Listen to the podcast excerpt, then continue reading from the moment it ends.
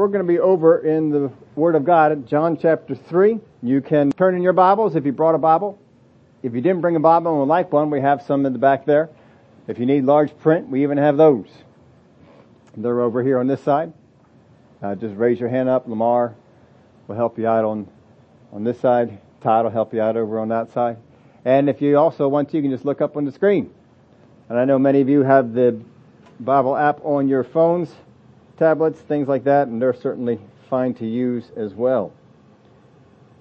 We're going to continue looking at questions. We're looking at questions about how. It seems like a lot of times when we get in the Christian circles, we're wondering, how did this happen? How does God do this? How will this go on? But we saw that questions can stir up unbelief or help us to understand and know the plan of God. Questions born of faith, they'll get God's attention, but questions born of unbelief and laziness, they don't. We're going to take a look at an encounter today that Jesus has to learn about questions. This is a story that you all are very familiar with, but it's not always one that we seem to cover here on Sunday. I couldn't find too many times. We just focused in on this particular story. So that's what we're going to do here today. And of course, this is everyone's favorite Pharisee, Nicodemus. We're going to take a look at that in John chapter 3. Now, last week we were looking at the wedding, that the servants asked no questions. I'm just curious, how many people decided to take that verse we were talking about last week and put it up on your refrigerator? Not a soul. Okay. That's all right. But at the wedding we saw that the servants asked no questions. Whatever was asked to do, they did it. They did it despite not understanding why, not understanding how God was going to bring this thing about. Then we looked at the first temple cleansing, and we saw that they asked questions to get the people to not focus on what Jesus was doing. Should he even be doing such things? And we saw that there was a pattern that emerged, and this pattern is still in use today. You'll see this pattern. You can see the kingdom of Satan behind it, or just evil in general. But they'll misunderstand what is said, sometimes purposely, sometimes accidentally. They'll wrongly apply the conclusion they come to, and even after it comes to light that what they did was misunderstood or wrong, they will still sell it. That is a pattern. We showed you some places in the Word of God where it was, and some places where it is today. But here in John chapter 3, there was a man of the Pharisees named Nicodemus, a ruler of the Jews. This man came to Jesus by night and said to him, "Rabbi, we know that you are a teacher come from God, for no one can do these signs that you do unless God is with him." Jesus answered and said to him, "Most assuredly I say to you, unless one is born again, he cannot see the kingdom of God." Now Nicodemus comes at night. It seems that Nicodemus has a heart for God. Later on in life, we're going to see that he's going to question the rest of the rulers in some of their judgment of Jesus, in some of the harshness they have towards Jesus. And Nicodemus brings this up, and they accuse him. Are you a Galilean? Are you? And they make some accusations against him. We're not going to get into that scripture today. We're going to just mostly focus here on this one. But he comes to him at night. There is no one else around. There is no reason to think that this question is not genuine. He is not asking this question to impress anybody. He's not asking this question to show everybody, hey, I don't believe in Jesus, and look at this question I have for him to try and get him off. He is by himself. This is a legitimate question that Nicodemus has for Jesus. He is wondering about these things. He's not sure about these things. He knows if I ask him in the daytime, they're going to judge my sincerity. They're going to judge the things that I say. They're going to judge the things that I do, and I don't want to encounter that. I want to find out a genuine answer here. I want to find out what Jesus has to say. But I want you to notice something. In this particular beginning of the story, we have an answer without a question. Isn't it interesting that Jesus gives an answer, but there is no question given? It says that Jesus answered and said. Where was the question? Rabbi, we know that you are a teacher come from God, for no one can do these signs that you do unless God is with him. Do you see a question in there? I don't see a question. So either the question got left out, or Jesus knows that this man is asking some questions about being born again. But whatever it is, he seems to have hit the nail on the head because Nicodemus responds right away. Most assuredly, I say to you, unless one is born again, he cannot see the kingdom of God. Now, this is new terminology for Nicodemus. He's not sure what this stuff is supposed to mean. Sometimes God has spoken things to us. It's new, a new understanding. I'm not sure how I'm supposed to understand this. And so we ask some questions. The tendency for people is that when we hear something from God, when we hear something spiritual, to interpret it in the natural. We went over this in the last couple of weeks, but you're going to see it here again. We're going to hear what is said by God. We're going to understand it in the natural realm, in the realm in which we live. That's not where you can understand this question. It's where he's going to try and understand this question, or at least start. Unless one is born again. You have to be born again in order to come to God. And he gets some real clear understanding about what being born again is. Now, since then, people have added to this. People have come up with all kinds of ways that we can be born again. But this is the way right here. We're going to see with here with Jesus, this is how you get born again, regardless of what anyone has told you. This is how you get born again, as Jesus is going to teach us this. So we'll look into this as we continue on. But verse 4, now I want you to understand this too. In this, God has and will continue to give people revelation they didn't ask for, but they've shown that they're ready for it. Has God ever spoken something to you, given you a revelation? It just hits you off. Wow, where did that come from? Because he knows that you're ready for it. You're at a spot in your life. You've pursued the things in the Word of God. You're ready for this, and he just dumps a revelation on you. Glory to God. Boy, those are good when that happens. That may just be what's in play here. We're not sure. But in verse 4, Nicodemus said to him, how can a man be born when he is old? Can he enter a second time into his mother's womb and be born? Now, that sounds like a ridiculous question. How many would say that sounds like that's a ridiculous question? What in the world could Jesus possibly be saying these things for? But when you hear spiritual truths and try and put them to work in the natural, you will come out with some really stupid stuff. And Christians do this all the time. Trying to apply, I put this in your outline if you want to fill it in, trying to apply spiritual revelation with natural understanding. This is what he's doing. He's trying to apply spiritual revelation with natural understanding. You try and do that, you won't get very far. Verse 5, Jesus answered, most assuredly I say to you, unless one is born of water and the Spirit, he cannot enter the kingdom of God. He cannot enter. Now look at this. He didn't just say be born of Spirit. He said, unless one is born of water and the Spirit, he cannot enter the kingdom of God. To be born of water is to be born how? That's the natural birth. What happens when a woman is getting ready to give birth and her water breaks? If you understand that, you also understand that phrase that is constantly misused. How many have ever heard the phrase, blood is thicker than water? Have you heard that? Yeah, most people interpret that relatives will stick closer to you than a friend. That is wrong. That is so not what is intended there. We've mentioned this to you before, but in case you're new, you don't understand what that is. Blood is referring to the blood covenant, and you would cut this not with a family member, but more often with a friend.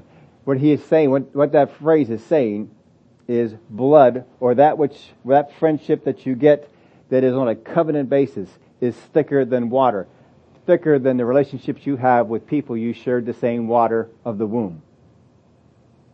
That's what it means. Blood is thicker than water. It has nothing to do with your relatives. How many of y'all know you have friends that will stick a whole lot closer to you than some of your relatives? Because you have built up that friendship. When you hear that phrase, that is a covenant thinking. That's not Bible. That's not in the Bible. But that's covenant thinking. That's where that phrase came from. But he said you have to be born of water. In other words, you have to be born naturally and of the Spirit. Salvation is not for those that are not born of this earth. Salvation is for people that have been born naturally on this earth. They're human. Salvation is not for extraterrestrials. All right? If there are, and there probably are, other people on other planets, there very well may be, just because, we only know our world doesn't mean it's the only one that's around, or God the only one inhabited. I don't know whether he did or not. But if he did, salvation plan is only for those born on this earth because Jesus came and died as a human, as a person here on this earth, for the people that are born of this earth and born under sin. So that's what he's talking about here. You got to be born, first of all, naturally, be born of water, and then you need to be born of the Spirit. He cannot enter the kingdom of God. Now, he's going to define this for us more. That which is born of the flesh is flesh. Now, how many know this? Just because he says it this way, it doesn't mean your flesh is bad. Your flesh is not bad. Your flesh is your ticket to this earth. You get rid of your flesh, you're gone. You need your flesh. That's why you're here. If you get rid of this flesh and blood body, you're out. You're either heading on your way to heaven or someplace else waiting for judgment. But your flesh and blood body is why you're still here on this earth. Now, be born of spirit. Once you're born with both, that's the ticket. That's the way in to being born again and to be part of the kingdom of God. That which is born of the flesh is flesh, and that which is born of the spirit is spirit. So understand, if you're going to feed your spirit, it won't necessarily feed your flesh. You can go out there and listen to all the teaching and study the Word all you want to, and your body can still get hungry. You still need to go out there and eat some. You know, you can start to lose some weight. You can start to waste away a little bit. You don't want to do that. You got to keep your body up. You got to find out what kind of foods that you need to put into it, good foods. If you're going to eat Twinkies all the day, then you're probably not going to have as good of a flesh and blood body. You got to give your flesh body some things that the flesh body needs. It means you're going to need to give it some rest. You're going to need to give it some water, some fluids. You're going to need to give it some good food, some substantial food. You got to pay attention to that. Just because flesh isn't spirit doesn't mean flesh isn't important. The Word of God says that bodily exercise profits a little, but the things of the Spirit profit more. It's good to keep your flesh and blood body going. So, that which is born of flesh is flesh, and that which is born of spirit is spirit. What is born of flesh will understand flesh. What is born of spirit, what is born of God, will understand the things of God. Do not marvel that I said to you, you must be born again. The wind blows where it wishes, and you hear the sound of it, but cannot tell where it comes from and where it goes. So is everyone who is born of the Spirit. Now, if you have ever come to this passage before, and you're hearing what Jesus is saying about flesh and spirit, how many have wondered, what is this rabbit trail that Jesus is going down? Do not marvel that I said to you, you must be born again. Don't marvel at that. The wind blows where it wishes, and you hear the sound of it. Why are we talking about wind? The wind blows where it wishes, and you hear the sound of it, but cannot tell where it comes from and where it goes. I don't know where the wind came. I know the wind came from this direction and is blowing towards that direction, but where exactly it came from, I can't necessarily say. Why does he throw this in here? Well, you may not understand the wind. You may not understand where it came from. You may not even understand all the things that generate the wind or how that wind came into being. But that doesn't stop you from enjoying it. How many have ever been out there on a hot day and then all of a sudden a nice cool breeze comes up? Oh, cool breeze. Oh, that feels good. How many have ever stopped to think, well, wait a minute, I have to first of all understand where this breeze came from, how it generated, how long it's going to last before I can enjoy it? No, you just sit back there and do what? We just enjoy it. Oh, we got a nice breeze coming through here. This is good. Now, if it's cold out, we don't necessarily like that breeze. We don't want to... want all that wind coming on in. But if it's hot out and we get that breeze that comes on down, that's great. Just because you don't understand it doesn't mean you can't take advantage of it.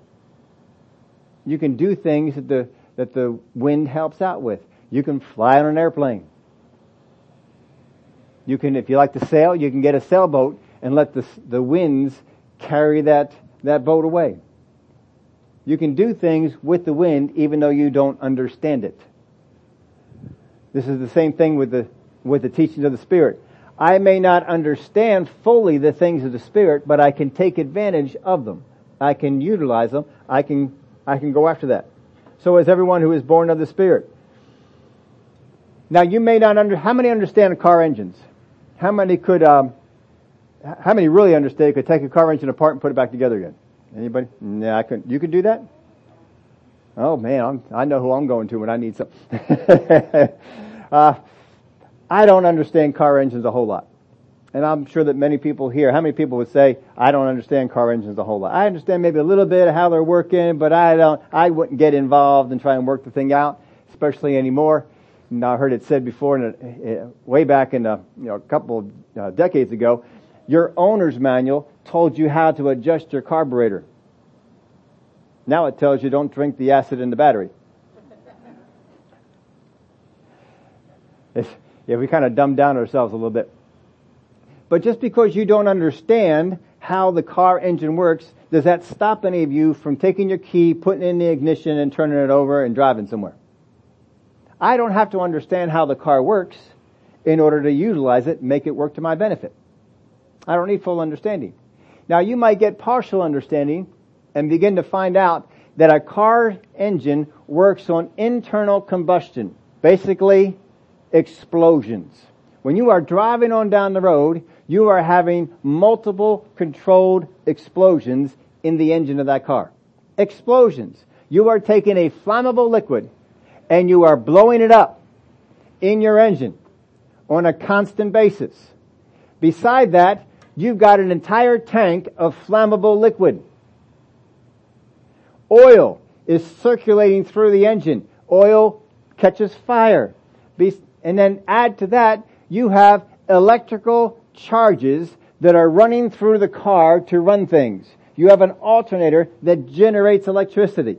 So you have one part of the engine that's generating electricity, another part of the engine that is housing the oil, another part of the car that is housing the gas, lines that bring that gas up into the exploding chamber so that these explosions go on and take you down to where you need to go. Now, if you begin to think about that a whole lot, you can get in fear.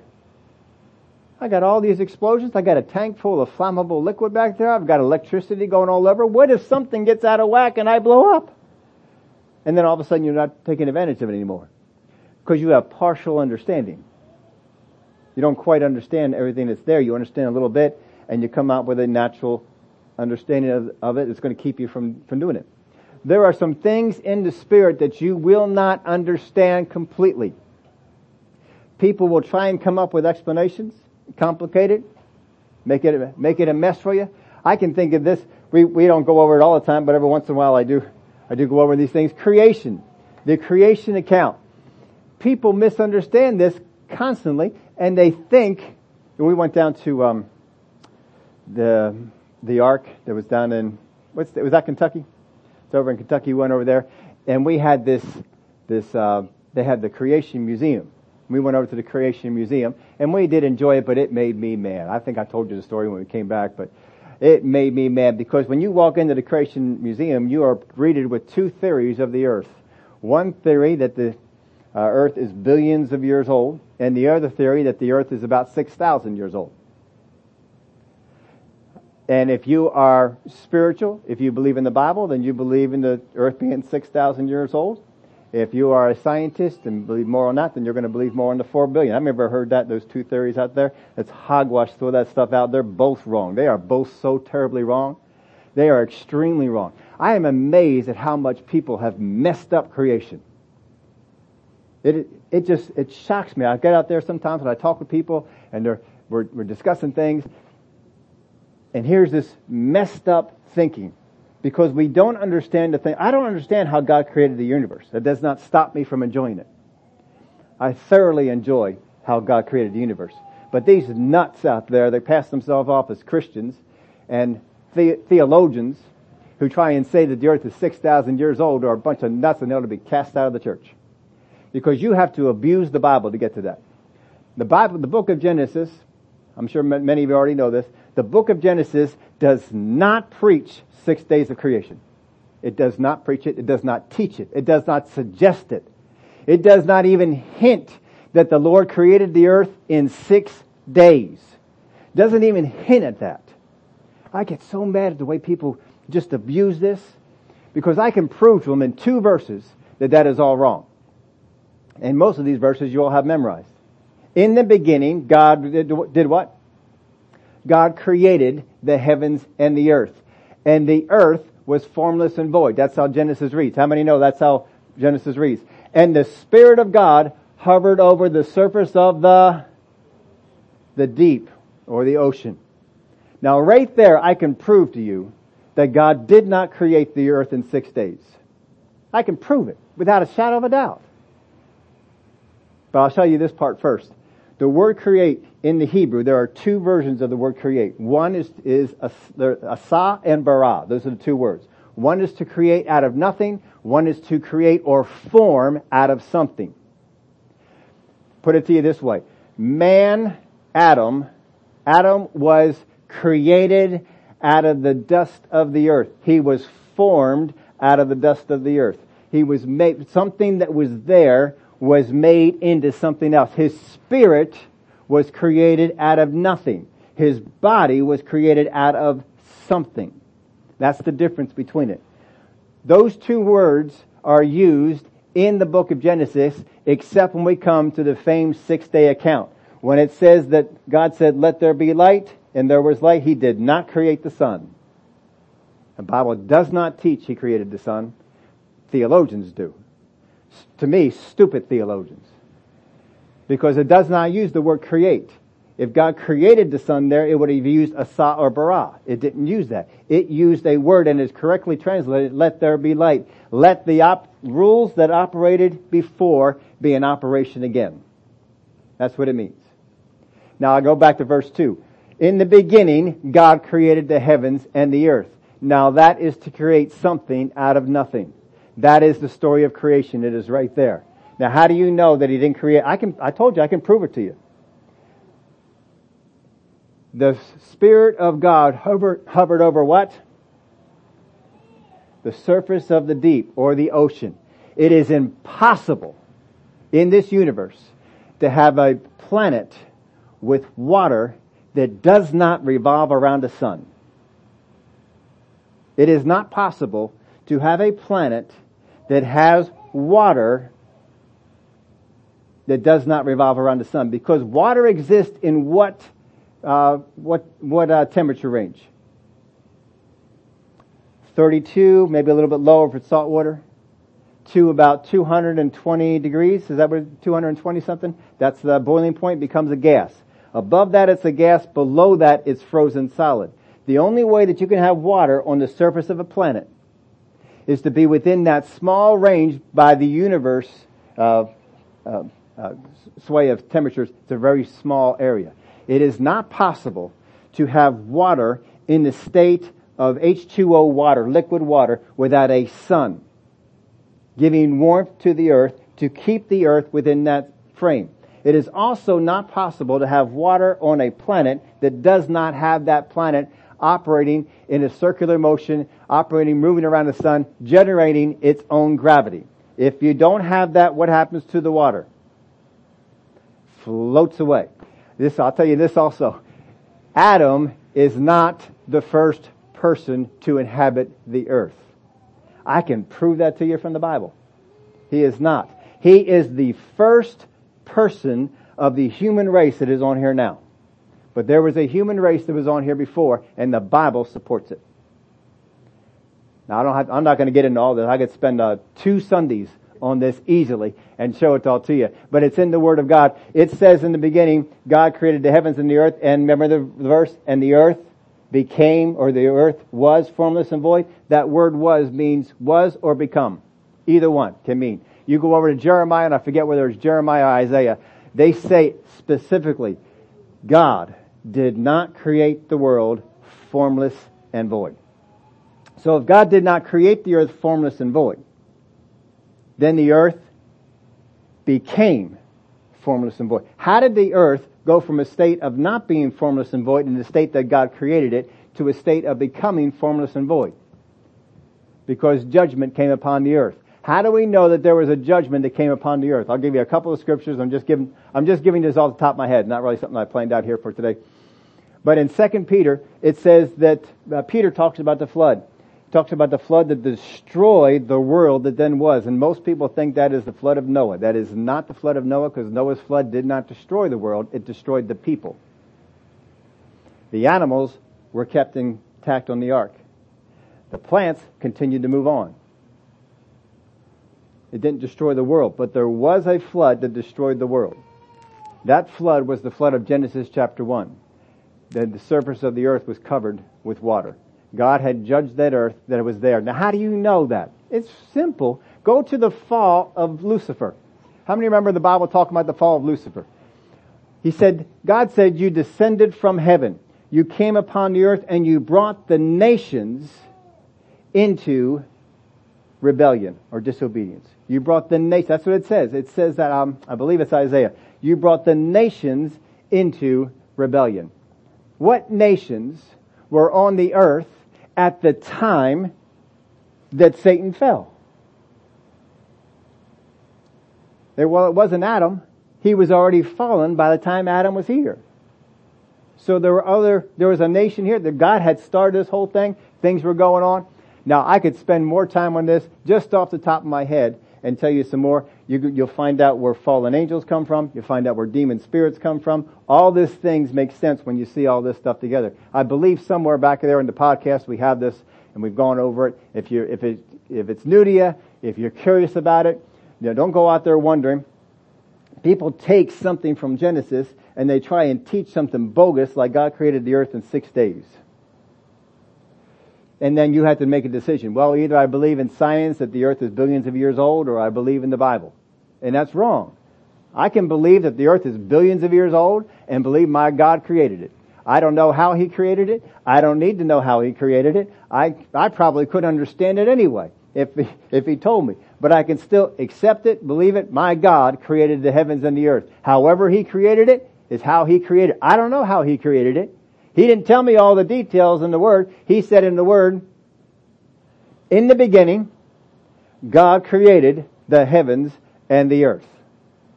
There you go. That is creation.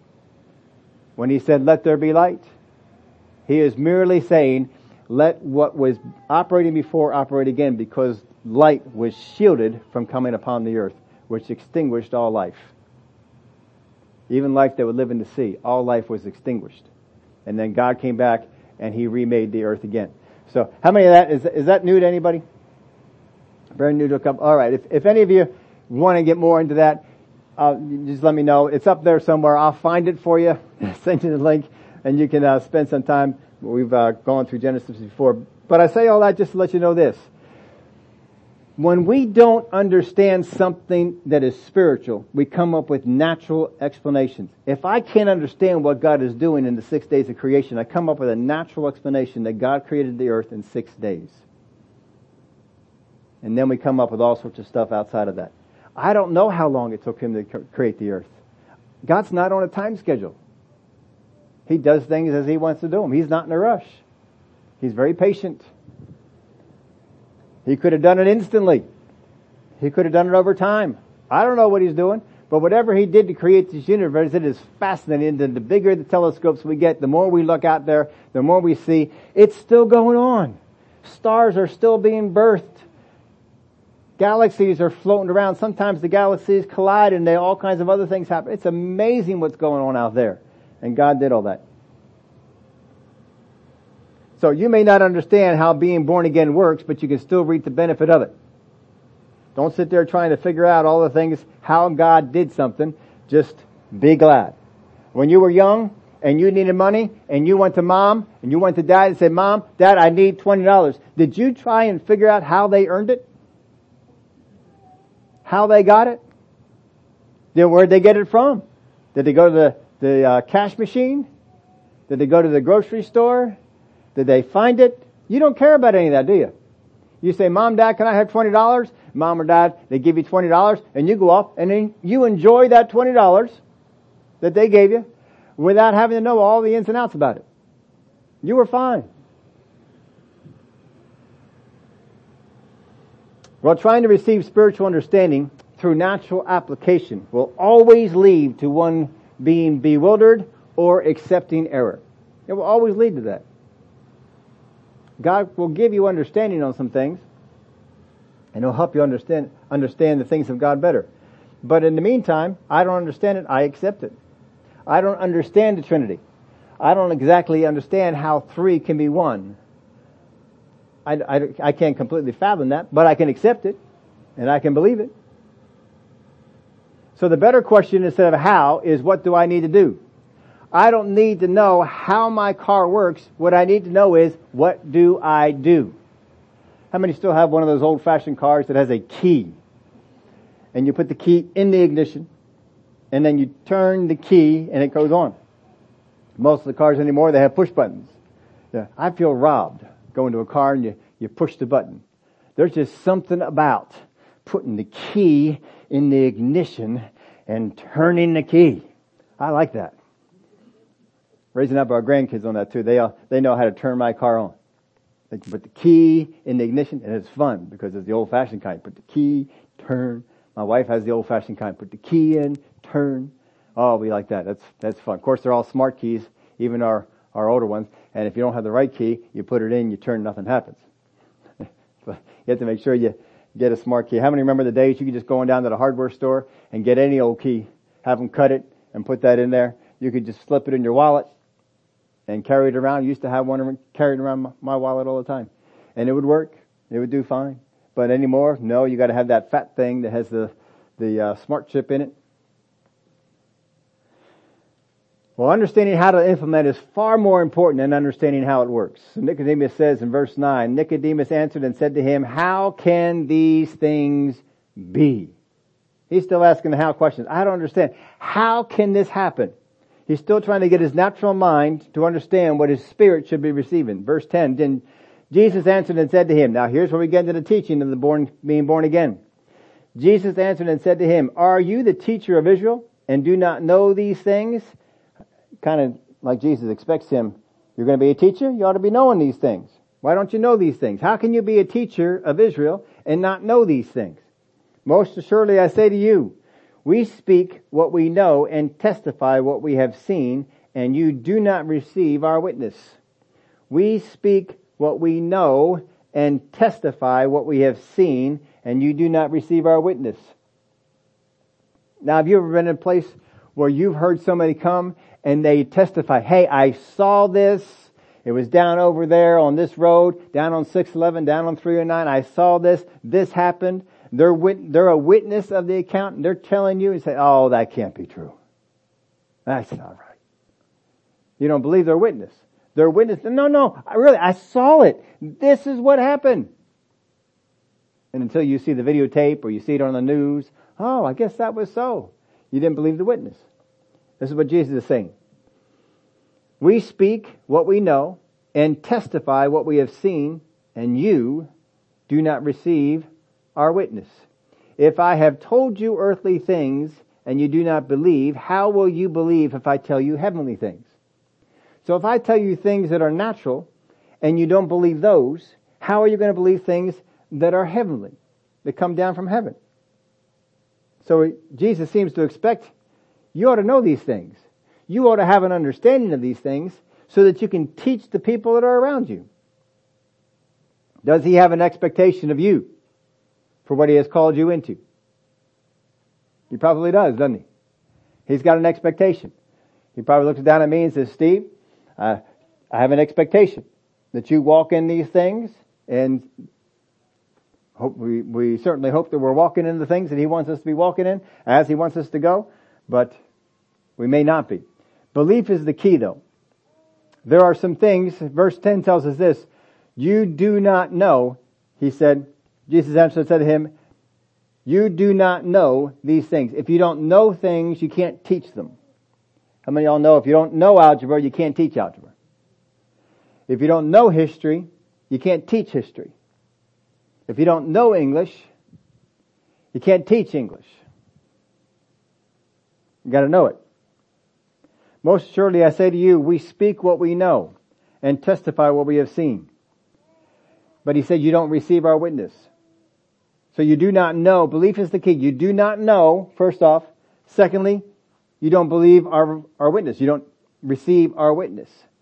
So there are some things I don't know about, but then I have somebody who is a witness of those things telling me, and I don't want to believe that. What are you basing it on if I don't know the things of heaven, if I don't know the things of God, and I have somebody who comes and witnesses to me the things of God, and I say, "I don't believe it"? I don't know the things, and I'm not receiving your testimony. How ridiculous is that? This is a person that has seen it. This is a person who has been there. This is a person who understands it. This is a person who walks in it. You don't. But he says you don't receive our witness. The third thing he says, you do not believe. You do not believe. If I have told you earthly things and you do not believe, I've told you things. These are things that you can touch. These are things you can see. You can understand the sun rising. You can understand the things about the tide. You can see that these are natural things. If you can't receive the natural things, how are you going to receive the spiritual things? You've got to be born of spirit in order to understand the spiritual things. But you are already born of water, and you don't understand the natural things. If you, being born of water, don't understand the natural things, how are you, not born of the Spirit, going to understand spiritual things? So it's important that we understand the things of the Spirit. How can these things be? He's still trying to get some answers that his natural mind can understand before his Spirit receives it. Your spirit has to receive the things of God first and teach your mind. I think we went over that before. Your spirit receives the things of God and then it teaches your mind. That's why when I get revelation from God, God speaks to my spirit on a thing. I know my mind can't grasp it. So I write it down. I just write down whatever He told me. I write it down.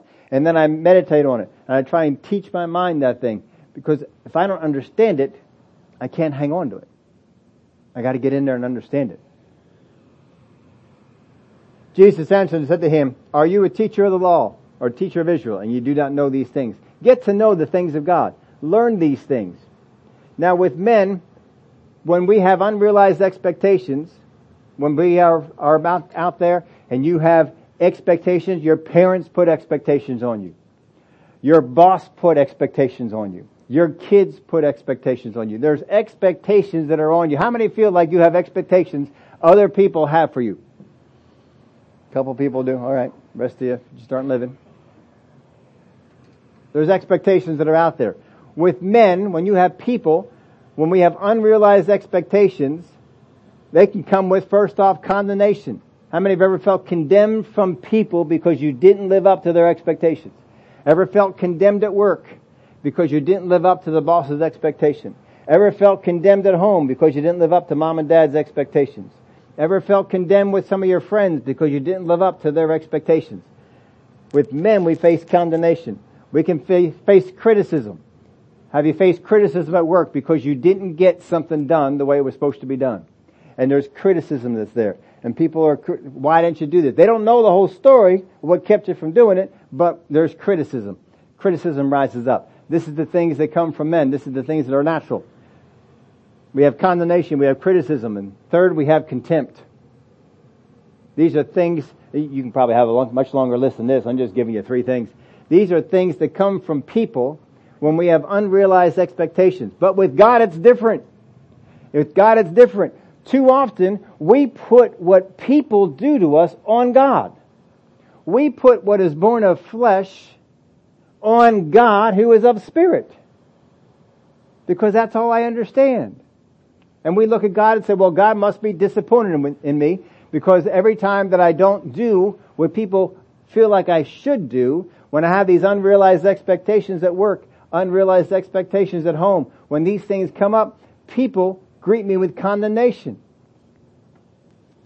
I hear criticism. I hear contempt from people. So God must do this the same thing. And so when I miss it, when I'm not quite coming up to par with what God wants to do, I feel like from Him I'm receiving condemnation, contempt, criticism. And the devil loves filling your head with this. He'll tell you, yeah, God thinks that you're a nobody. God is done with you. God is so fed up with the way that you've lived your life. And we get all this condemnation and we think it comes from God. We are taking what is flesh and putting it upon what is spirit. But with God, when we are not realizing our potential, when we are not meeting up to the expectations that He may have for us in the Word, when we're not doing the things that are supposed to be there, we find out that He has empowerment. Remember Gideon? The angel of the Lord comes down to Gideon and he says, "Hey, Mighty man of valor. What? Me? Mighty man of valor. He comes in. He empowers them. He is not living up to what God sees he can be. But he comes up there and he empowers him. He speaks things to him. David, when he's growing up, he's facing condemnation. He's facing criticism from his family, from his father. But when he gets out there in the world, suddenly people begin to edify him and build him up. David has slain his tens of thousands. He feels empowered by them. With God, God will empower you. He doesn't put you down. He speaks things to you to help you. He speaks, secondly, encouragement. He will encourage you in your walk. People won't always do that. They won't always encourage you in your walk. Third, he gets enjoyment out of you. How many of you know that God gets enjoyment out of you? He just enjoys watching you grow up. He enjoys seeing you overcome things. He gets enjoyment out of you. You need to have that. Make sure you have that with your kids. Make sure you have that with your employees. Get enjoyment out of them. Don't make work so tedious. Look at it. Look forward to going into work. Look forward to putting in the people, to encouraging them, to empowering them, to helping them. If you will do this with your kids, if you will make sure that you stay on the God side, on the Spirit side with your kids, that you are empowering, that you are encouraging, that you are enjoying. If you will stay on that side, you will be teaching your children the spiritual side of God and not the flesh side of man. And then when your kids grow up, they begin to see God as this spiritual person who empowers, who encourages, instead of this one who criticizes and has contempt for them. You've got to be real careful as a parent that you don't spread this to the kids, that you don't put contempt on them, that you don't put condemnation on them. You got to find ways to do what God does, because you are not only helping them, but you are teaching them that God is the God who empowers. God is the God who encourages. God is the God who enjoys us. But too often, go over to the Walmart, just walk around, you're going to find some people that are doing the condemnation, criticism, and contempt thing, and those kids are not enjoying things at home, and as soon as they can, they're going to get out of there. Verse 13, John chapter 3. No one has ascended to heaven but he who came down from heaven, that is the Son of Man who is in heaven. No one has ascended to heaven but he who came down from heaven. Now at this point, no one had ascended to heaven. Everyone who died as of believing in God and looking to salvation, went into what was called Abraham's bosom. When Jesus resurrected from the dead, he took those people up into heaven. But up until this point, no one had gone to heaven. But he came down from heaven. That is the Son of Man who is in heaven. And as Moses lifted up the serpent in the wilderness, even so must the Son of Man be lifted up. How many remember the story in the Old Testament where the serpents went around biting the children of Israel because of their disobedience? These serpents appeared and they were biting them and they were dying. And so what they did was they took a pole and they took a snake and they wrapped it around the pole, and God said, take that pole and lift it up in the congregation, and whoever looks at the pole with the snake on it, they will be healed. Now if you look at the emblem they have in the medical industry with the snake, that's where they got it from. They got it from this story with Moses, because Moses took this thing and wrapped it around it. All you had to do was look. You didn't have to become good. You didn't have to do something. All you had to do was have faith that if I look upon that pole and that serpent that Moses put around the pole, if I look on it, then I will be healed. All it is faith in that act. There are people, I'm sure, who are saying, I don't believe that. I'm not going to do it. I can't understand how looking at a snake on a pole is going to affect me, and they died. But all they had to do was look at the snake on the pole and believe the word that God spoke through Moses. Just look at the snake and you will be healed. And the word of God tells us they were healed. In fact, they took that snake on the pole and they carried it around for a while, and it eventually became something idolatrous for Israel. So they had to destroy it. So it was gone, but that's later on in the Bible. So he says, as Moses lifted up the serpent in the wilderness, even so the Son of Man must be lifted up. So Moses did this. He did it as a type of Christ. That all we need to do is look upon what Jesus did on the cross, and we shall be saved. That's it. That whoever believes in him should not perish but have eternal life. Whoever believes in him. Doesn't matter what your past is. Doesn't matter how many times you come to God and wandered away. He says, whoever believes in Him. All we have to do is understand that Jesus Christ came, died on the cross for our sins, and that brings us into a place of being born again. How does it do it? I don't know. But I don't have to know to enjoy it. I just do what He said to do. I know how to implement it. I know how to put the key in the car and turn it over, apply the gas, steering wheel, all that sort of stuff. I know how to make it go. For God so loved the world that He gave His only begotten Son, that whoever believes in Him should not perish but have everlasting life. Boy, we all know that verse, don't we? That's the setting for it. And this conversation he has with Nicodemus, explaining how to be born again. For God so loved the world that He gave His only begotten Son. Why would God do that? It says you right there, because God loved the world. But I thought God was mad with me because you believed in theologians, because you believed in stupid people who are trying to, from the flesh, define God for you or tell you what God is about. In order to understand who God is, you got to be born of the Spirit. You got to receive the revelation He gives, and then you can go on and you can teach it. God's expecting that Nicodemus can teach this. For God so loved the world that He gave His only begotten Son, that whoever believes in Him should not perish, but have everlasting life. All you got to do is believe that Jesus Christ came into this earth, died on the cross for my sins. That's all you got to do is believe that. Receive the work that Jesus did. You shall have everlasting life. You will be born again. For God did not send His Son into the world to condemn the world, but that the world through Him might be saved. It's not like God sent Jesus in the world to condemn Him. Sent Him here to save Him. Now when you get to the serpent, there were no works that were involved. When you get to Jesus, there's no works that are involved. That's why we have communion. That's why we go over that all the time. Because God wants us to remember, it's the work that Jesus did. Don't add to it. You just got to look upon it just like they did. Verse 18. He who believes in Him is not condemned, but he who does not believe is condemned already, because he has not believed in the name of the only begotten Son of God. Now, you can use your outside hands on this one if you want to. How many have ever heard it taught that how can a loving God condemn a world to hell? How can a loving God send people to hell? How can that happen? And they try and use this as an explanation for why God's not sending anyone to hell, because a loving God couldn't do that. What this verse is telling you, what Jesus is teaching you here, is that He is not condemning anyone. God is not condemning anyone to hell.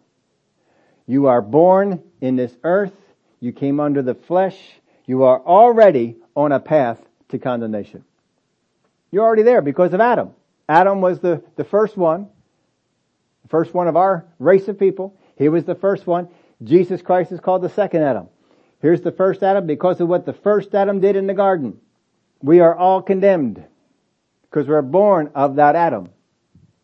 But Jesus Christ came victorious over sin and died on the cross for our sins. If I believe that He did that, if I believe and I receive that, then I am born again and I receive eternal life. And I can be born of Spirit. Now I can receive the things of the Spirit and not just the things of the flesh.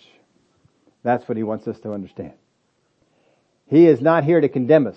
We are already condemned. I am already on my way to hell. But He sent His Son. All you got to do is look on this. That won't happen.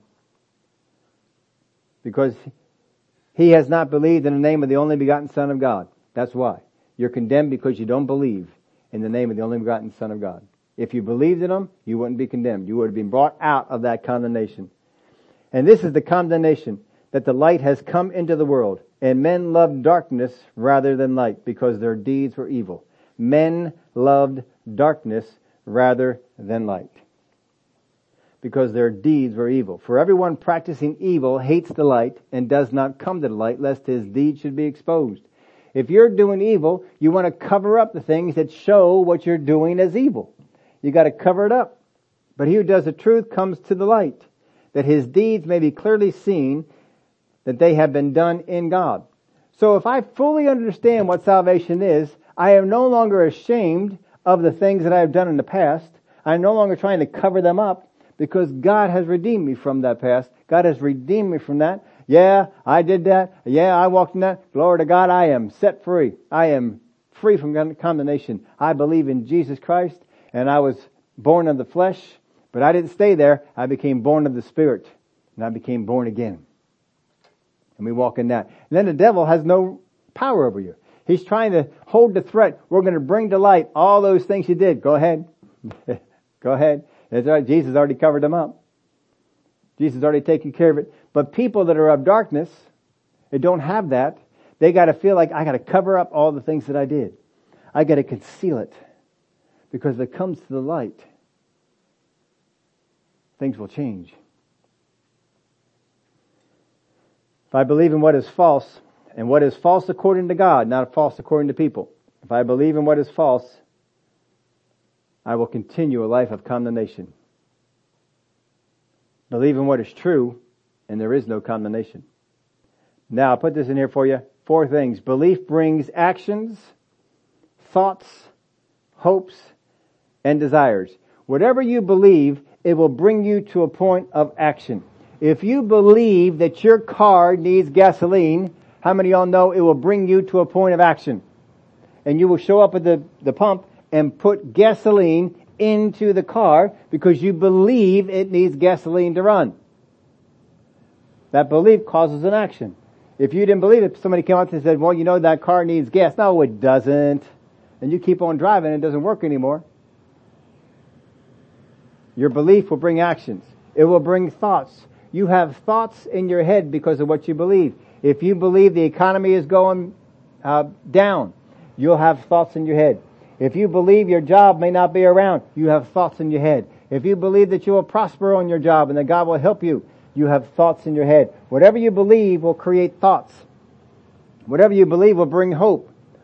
Things that I look for in the future. Because I believe this, I know heaven is out there for me. Because I believe this, I'm not afraid of the judgment of God. I have hope in there. And it will bring in desires. You will desire the things of God because you're born of spirit. If you're only born of flesh, you will desire the things of the flesh. But if you become born of the Spirit, you desire the things of the Spirit. And things will change for you. No longer do I just desire fleshly things. I desire spiritual things. And God can speak to me in my spirit. And I can hear those things. Put this in your outline for you. Doing what God says to do is far more important than understanding what God says to do. Doing what God says to do is far more important than understanding what God says to do. If God says, thou shalt not, I don't need to understand why doing it's going to hurt me. All I need to do is, thou shalt not. If God said that, then I believe that's going to hurt me. I believe things aren't going to come out too well if I go ahead and do that. Doing what God says to do is far more important than understanding what God says to do. Believing what God says is far more important than understanding what God says. If God says, He created the universe. I believe it. I don't understand it, but I believe it. I can have belief without understanding. Believing what God says is more important than understanding what God says, but you can get yourself to the place you can understand what God says too. Blessing whom God says to bless is far more important than understanding why God said to bless them. If God puts on my heart to bless certain people, to go out there, how many have ever had someone, God says, go bless them.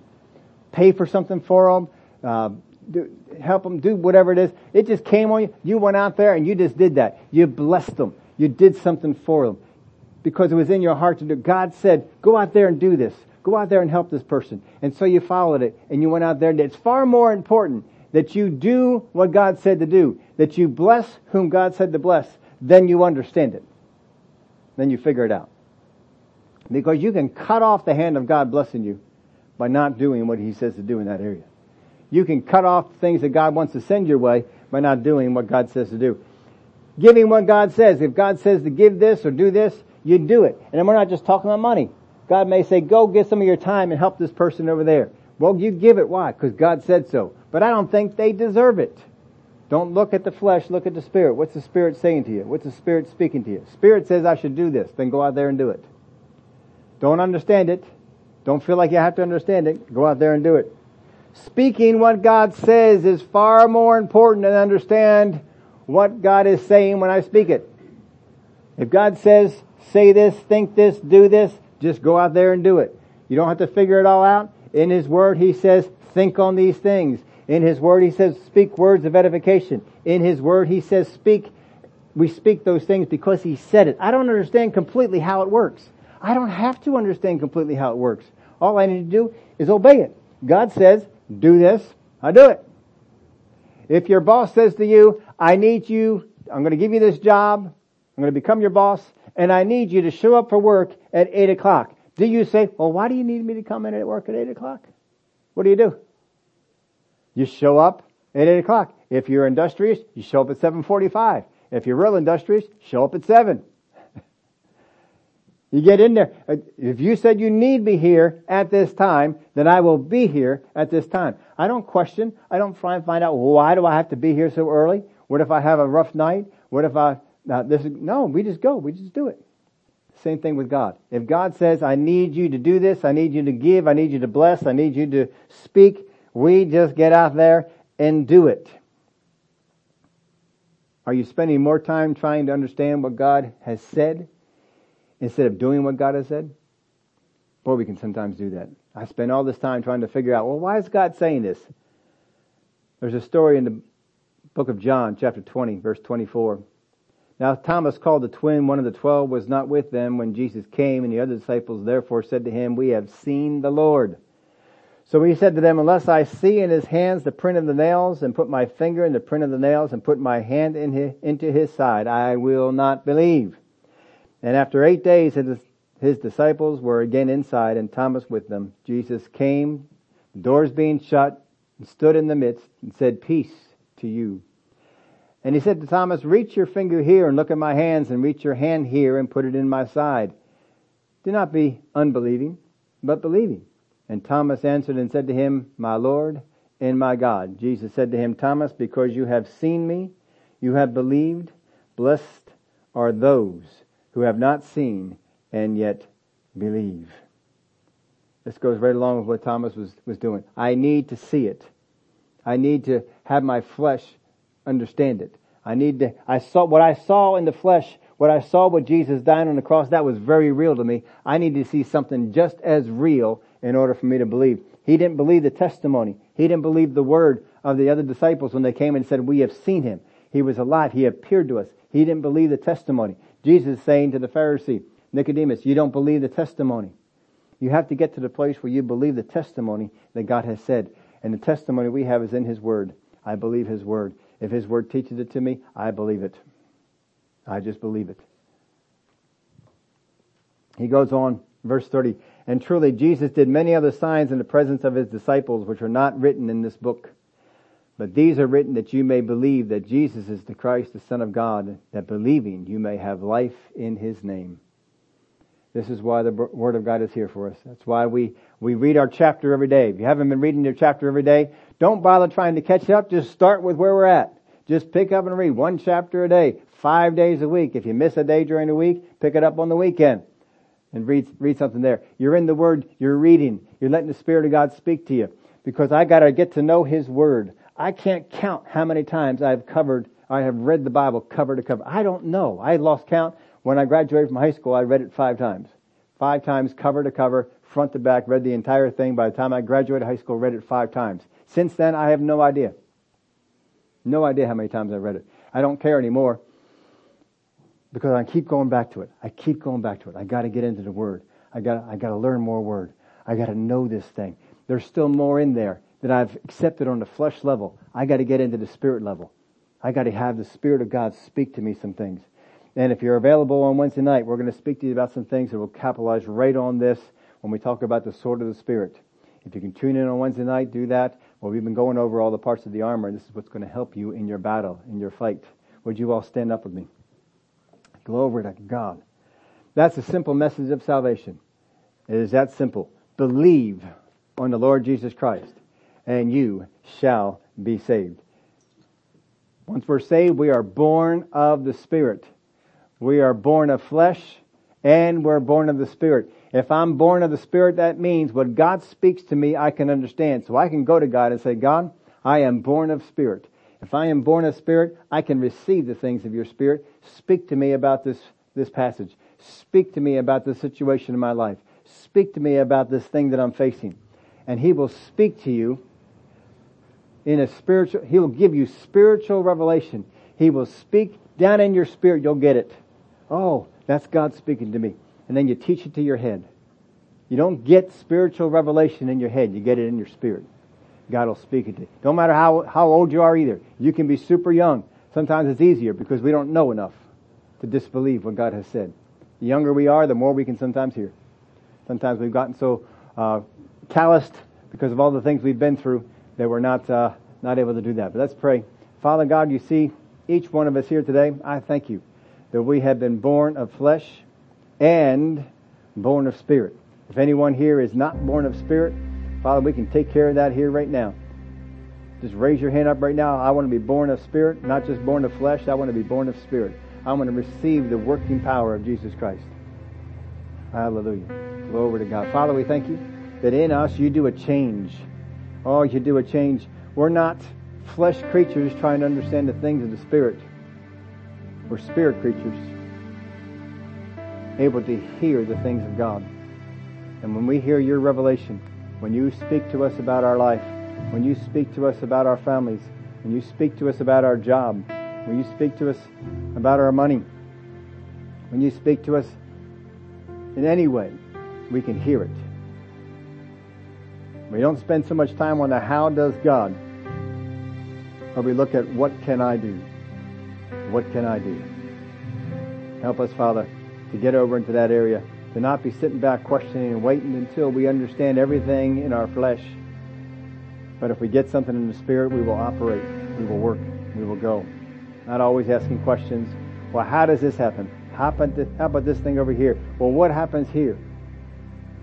No, when we get the things from God, yes, sir, we'll do it. We'll just turn the key in the ignition. All the things that are happening underneath the hood of the car really don't matter, as long as we know how to make the thing work. And you told us in your word how to make it work. I thank you for it, and give you the praise and the glory. In the name of Jesus we pray. Amen. Well, glory to God. It's good to have you here on this rainy day. I got a question, though, for you. How many people have never heard of Charles Capps? Anybody ever heard of? I was thinking there might be some people that never heard. This guy, he passed away in 2014. And I used to listen to his stuff all the time. I've read a lot of his books. He has a lot of books out there. And I believe one of them that really hit me, I think it's Success Motivation Through the Word. I think it's one of them that he did. But he's got a number of books out. I probably have done more with his books than his teaching. But I was listening. My wife and I were on our way somewhere, and we were listening. And his name came up and said, oh, I haven't looked up him for a while. So I looked up one of Charles Capps' things, and that's going to be your teaching tomorrow. You're going to get to hear. He's an old guy. He's an old guy. But he is such a word guy. He is just constantly in the Word when he's teaching. Just in the Word, in the Word, in the Word. I just love the basic thing he comes out with. He is not a pastor. He is a teacher. There are 2, 3, 4 topics he teaches on, and that's it.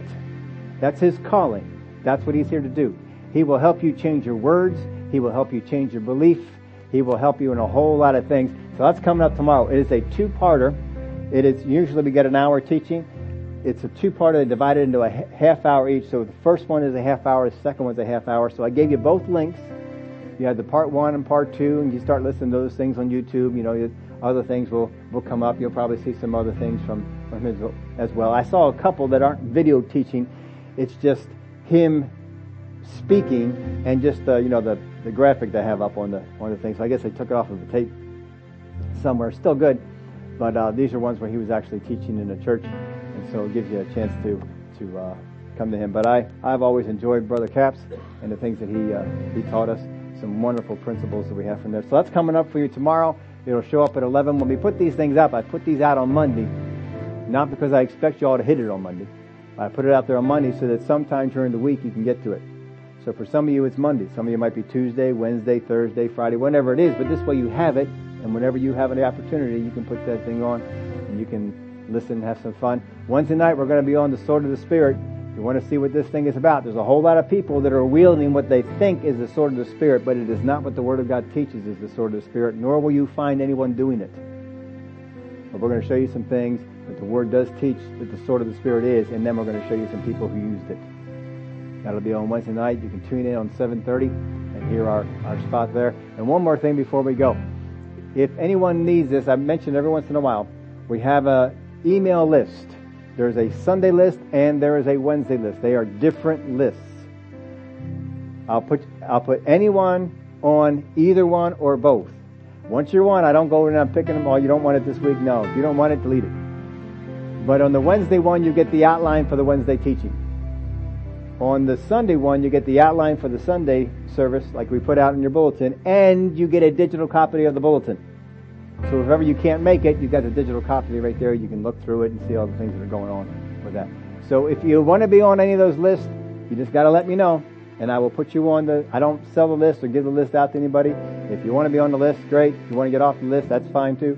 But we have it there. Just want to make sure that you all are aware that sometimes I talk to people, oh, I didn't know you did that. Yep, we have this out there. And if you only miss one Sunday a month, but you still want to get on the list for that one Sunday you're not here, feel free to do that. I'm happy to do so. It's no problem at all for me to put other people on the list, but you just got to let me know that you wanted to do that. You can text me. Just give me an address that you want to do. We'll see some of you here on Wednesday night. Have a great rest of the week.